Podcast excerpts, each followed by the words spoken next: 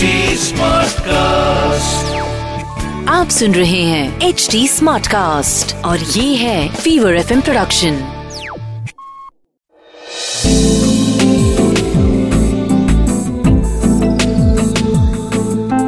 एक अधूरी कहानी।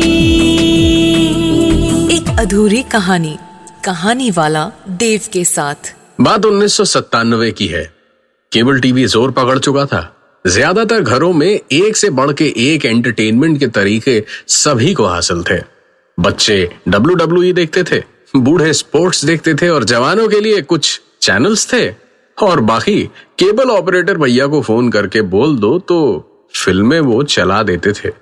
लेकिन राजा को भी केबल टीवी का चस्का तो था, पर पिछले एक हफ़्ते से सिर्फ़ जानवरों वाले चैनल का ही था। दिन भर शेर, चीता, हाथी, घोड़ा, भैंसा, पता नहीं क्या क्या देखता रहता था। एक दिन की बात है, राजा स्कूल से लौट आया था। बैग रख के नहा धोकर खाते खाते टीवी पर कोई जानवरों का शो देख रहा था। जब उसकी माँ ने दूसरे कमरे से आवाज़ लगा के पूछा कि कहीं उसे और दाल तो नहीं चाहिए, लेकिन कोई जवाब नहीं आया। उन्होंने दो तीन बार और आवाज़ दी, लेकिन कोई आवाज़ नहीं आई। खाने की थाली सामने रखी थी। खाना ठंडा हो चुका था और शायद दो कौर खाकर ही राजा उठ के चला गया था। लेकिन बिना कुछ कहे, बिना कुछ बोले, अपनी पसंद की दाल, चावल और कुरकुरी भिंडी छोड़कर राजा उठ जाए। ऐसा तो आज तक नहीं हुआ। उनकी नज़र यूँ ही घड़ी पर गई तो देखा ठीक तीन बजे थे। लेकिन पिछले कुछ दिनों से राजा थोड़ा अजीब सा होता जा रहा था। उसकी माँ ने थाली उठाई और वापस रसोई में रखने गई तो छत की ओर से एक आवाज़ आई।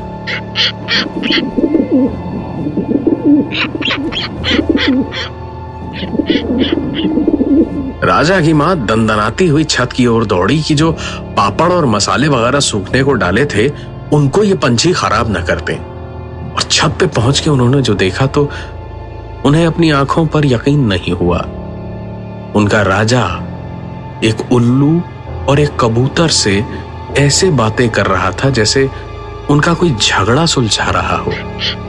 और जो पंछियों की आवाज़ उन्हें सुनाई दी थी, वो पंछियों की नहीं, राजा की मुँह से निकली हुई आवाज़ें थी। इस वक्त राजा कभी उल्लू तो कभी कबूतर की आवाज़ें निकालकर उनसे बातें कर रहा था। राजा की माँ ने कुछ कहा नहीं। बस कुछ देर देखा। और जैसे ही वो पंछी अपने पंख फड़फड़ा कर उड़ गए तो उन्होंने राजा को पलटते देखा। वो भी ऐसे छत पे चली गई, जैसे सूखते हुए पापड़ और कपड़ों को देखने आई हो। राजा उन्हें देखकर मुस्कुराता हुआ आया और नीचे जाते जाते दो सीढ़ियाँ वापस चढ़ के आया और बोला, इस तरह अपने बेटे की जासूसी करना ठीक नहीं। और इतना कहकर उसने धड़ाम से छत का दरवाज़ा बंद करके बाहर से कुंडी लगा दी और वैसे ही उल्लुओं जैसी आवाज़ें निकालता हुआ नीचे भाग गया। उसकी माँ छत पे खड़ी पहले तो घबराहट के मारे कुछ बोल ही नहीं पाई। और आखिरकार जब होश आया तो उनका बेटा राजा सामने बैठा टीवी देखता हुआ खाना खा रहा था और वो हाथों में दाल का गर्मा गर्म पतीला पकड़े खड़ी थी। और राजा उनसे कह रहा था, माँ, थोड़ी और दाल दो ना, थोड़ी भिंडी भी देना। माँ माँ माँ, अरे क्या देख रही हो, क्या सोच रही हो? दो ना, भूख लगी है। राजा की माँ जैसे झटके से नींद से जागी। उन्होंने इधर उधर देखा तो नज़र अपने आप घड़ी पे गई। साढ़े तीन बज रहे थे।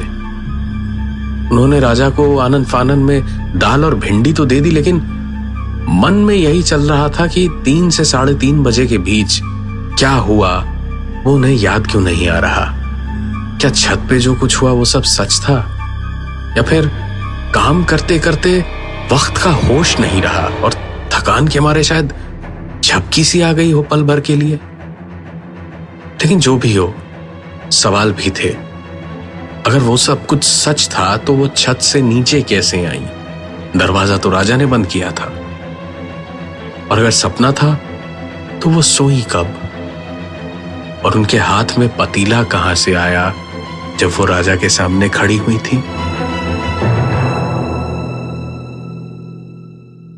राजा की माँ का सर दर्द करने लगा था। उन्होंने राजा से पूछा कि उसे और खाना चाहिए या नहीं। राजा के ना कहने पे उन्होंने सुकून की सांस ली और उसे बोलकर अपने कमरे में लेटने के लिए आ गईं। कमरे में जाके सरदर्द की गोली खाई और लेट गई। नींद भी उन्हें जल्दी ही आ गई। लेकिन कुछ ही देर सोई होंगी जब एक आवाज़ हुई। हिंदुस्तान में शायद ही कोई ऐसा घर होगा जहाँ छिपकलियाँ ना होती हों और छिपकलियों की आवाज़ शायद ही किसी ने ना सुनी हो। कुछ भी ऐसी अनहोनी बात नहीं थी इसमें। राजा की माँ जैसे करवट बदल रही थी। वैसे ही करवट बदल के सो गई। कुछ ही देर बाद और धीरे धीरे छिपकलियों की ये आवाज़ें बढ़ती गईं और कुछ ही देर में ऐसा लगने लगा जैसे पता नहीं कितनी हज़ारों छिपकलियाँ हो। राजा की माँ ने घबराते हुए आँखें खोली तो देखा पूरे कमरे की छत पर हज़ारों, लाखों छिपकलियाँ इधर से उधर बिलबिलाती हुई रेंग रही थी और इतनी छिपकलियाँ एक साथ अपने सामने देखकर पहले तो बदन में सिहरन सी दौड़ी और फिर कपकपी और धीरे धीरे जैसे उन्हें एक दौरा सा पड़ने लगा।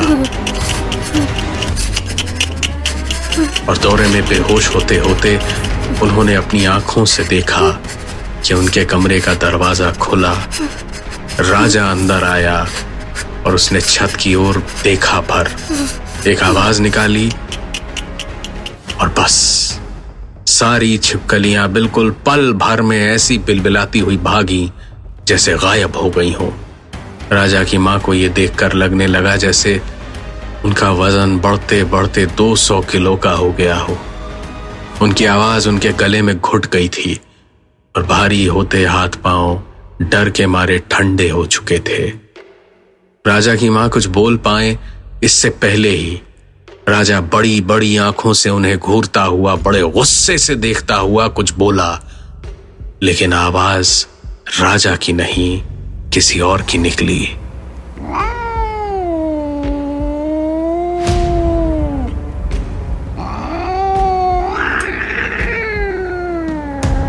बस, ये आवाज़ सुनने की देर थी कि राजा की माँ हड़बड़ा के अपनी नींद से जागी। तुरंत अपने कमरे से निकल के वो राजा के कमरे में पहुँची तो देखा, वो तो पढ़ रहा है। माँ को देखते ही राजा बोला, माँ, वो बिल्ली दो तीन दिन से नहीं आई खाना मांगने। तुम तो बड़ी खुश होगी ना? हमेशा उसको दुदकारती रहती थी। मुझे खेलने भी नहीं देती थी उसके साथ। पक्का चली ही गई होगी शायद कहीं। दरअसल उनके मोहल्ले में एक बिल्ली थी। जिसको अक्सर राजा पुचकारता था और उसके साथ खेलता था। और राजा के लाख जिद करने पर उसके पिताजी ने बिल्लियों के लिए स्पेशल खाना भी लाके दिया था घर में कि राजा को जब भी वो दिखे, खिला दिया करे। लेकिन राजा की माँ को ज़्यादातर माँ बाप की तरह अपने बच्चे को किसी सड़क के जानवर को पुचकारना या उसे खिलाना पिलाना अच्छा नहीं लगता था। अभी तीन चार दिन पहले ही राजा जब अपनी नानी के घर गया हुआ था तो बिल्ली ने बच्चे दिए थे। जिन्हें उसने उन्हीं के मकान में, पीछे आँगन में, कोने में छुपा के रखा हुआ था। राजा की माँ साफ़ सफ़ाई करवाने जब उधर गई तो बिल्ली अपने बच्चों की हिफाजत करते हुए उन पे खिसी आ गई। बस, राजा की माँ भी शेरनी से कम नहीं समझती थी अपने आप को। डंडा लेकर उसे दौड़ा तो दिया, लेकिन उस बेचारी के निकलते ही गली के कुत्तों ने उस बिल्ली और उसके बच्चों सभी को खत्म कर दिया। अगले दिन राजा ननिहाल से लौटा तो उस बिल्ली को ना पाकर उदास सा हो गया और उसके बाद से ही टीवी पर जानवरों वाले प्रोग्राम देखने लगा। कल तो रह रहकर बिल्लियों की आवाज़ें भी निकाल रहा था।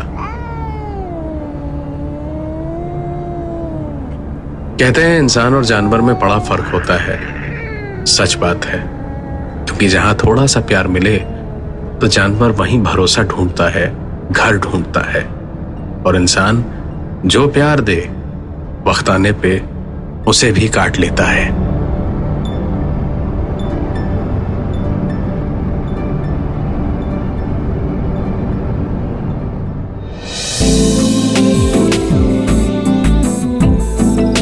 आप सुन रहे थे एक अधूरी